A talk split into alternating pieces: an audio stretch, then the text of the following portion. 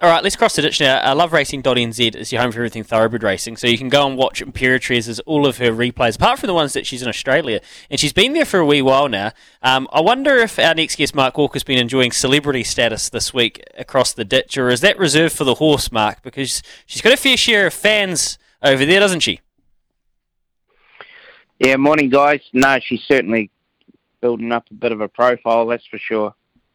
Which is not bad for business when you're starting to sell horses into that market like that Almanzor filly during the week. I, I, dare say Dave and Karen didn't have too much issue getting that out the door.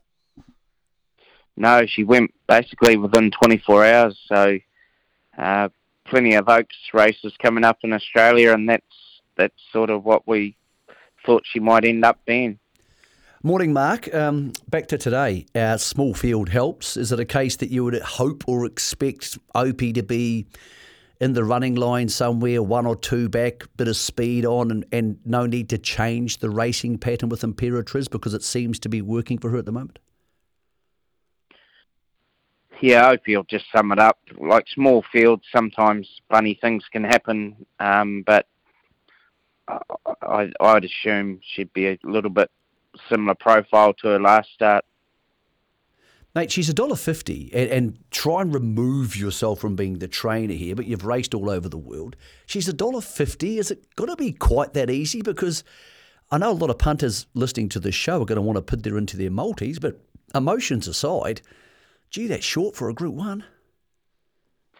Yeah, they don't give away Group One races, especially in Australia. So you always got to be respectful of the of the opposition.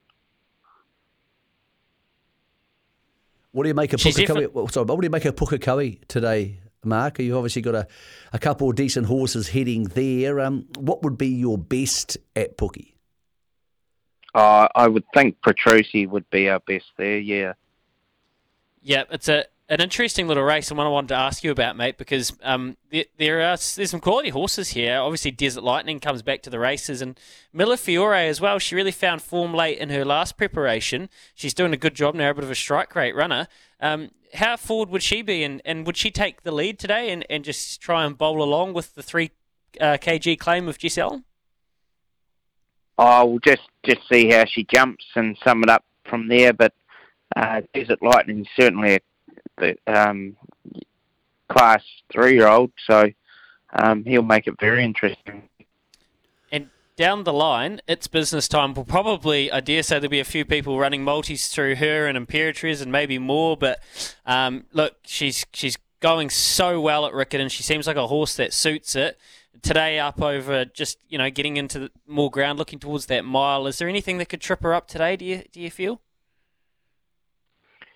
Oh, she's just it's hard going up in ratings all the time. Like she's she's come a long way in such a short time, and she's getting up in the ratings, but nothing just the indication that she, she's not going to cope with it. That's for sure.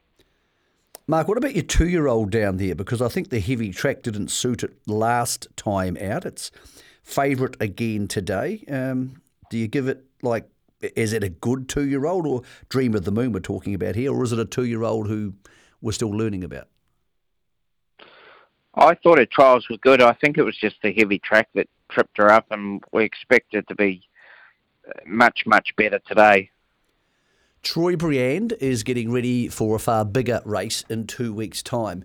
What do you make of him today? Because clearly, on ability, he can win this race. But from barrier 12, is it a case that, well, now barrier 10, is it a case that you wouldn't want to be working too much in the first 600? Yeah, we'll just probably switch him off early and and let him run home. And uh, I think the 1600 should suit him quite well. Mm. Uh, Prismatic, Sam Weatherley, we spoke to him last hour, as does a, a job for you today down here in uh, Christchurch.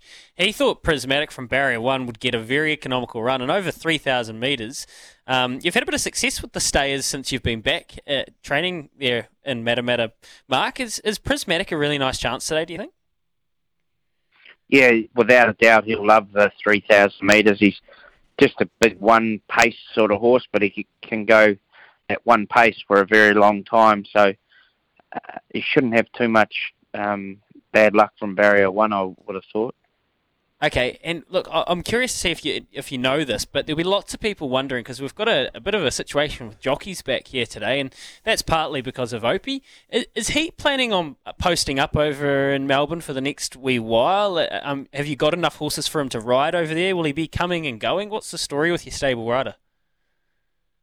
No, no, he'll he'll be back and forth when it when it suits. Uh, like Thousand Guineas Day at Riccarton, he, he'll ride there for us. Even though we'll have some runners here in Group One races, uh, so when it well, you saw Mickey D won first up on Imperatriz, so I hope he'll work in where we where we need him. Uh, Mark, just on Skew With, who was beaten last week, I know there were thoughts of a Golden Eagle or maybe even an Empire Rose. I know you don't think she's a 1600 horse, so where does she go? Yeah, she goes to Melbourne Cup Day. There's a fillies and mares Group Three, and if she if she went really well in that, she's running the Sir Rupert Clarke. Yep, just the other day it was six weeks in between runs and go area school, so that sort of put a spanner in the works. But she's she'll be a sharp improver. Beautiful stuff, mate. Hey, good luck for today. Go enjoy it. I know you got the good crew over there. Just make sure you keep Hazy from chewing everyone's ear off, eh? Yeah, good as gold. Thanks, guys. Thanks, Mark. Very good. Right, we're five minutes away from the first at Pukekohe. There's our pal That was- Celine that- Gaudray. that- She's That was really interesting um, comments around Troy Briand. Like, here's a horse who's going to be heavily backed, and absolutely he can win. There's no doubts about that. But he'll go back. Well, exactly. If he's going back at the start and the rail's out, and two other good horses of comparable ability uh, are going to go forward, then not saying he can't win, but you can make a very strong case you want to be backing them instead. So just important to note there, punters. Let's not forget it's a hundred thousand dollar race, and it's a big deal. But there's bigger deals, huge deals in two weeks, and obviously a week after that for some of these horses. So this time of year, it's really important to work out where your horse fits into the ecosystem. That's why I tried to explain to people that it's business time thing and the fact that it's you know basically you want to be sort of being careful about horses you back if it's going to affect their next start. It won't affect its business time and it won't affect Troy End, but racing pattern and what they're trying to achieve Troy End could be a crucial factor today.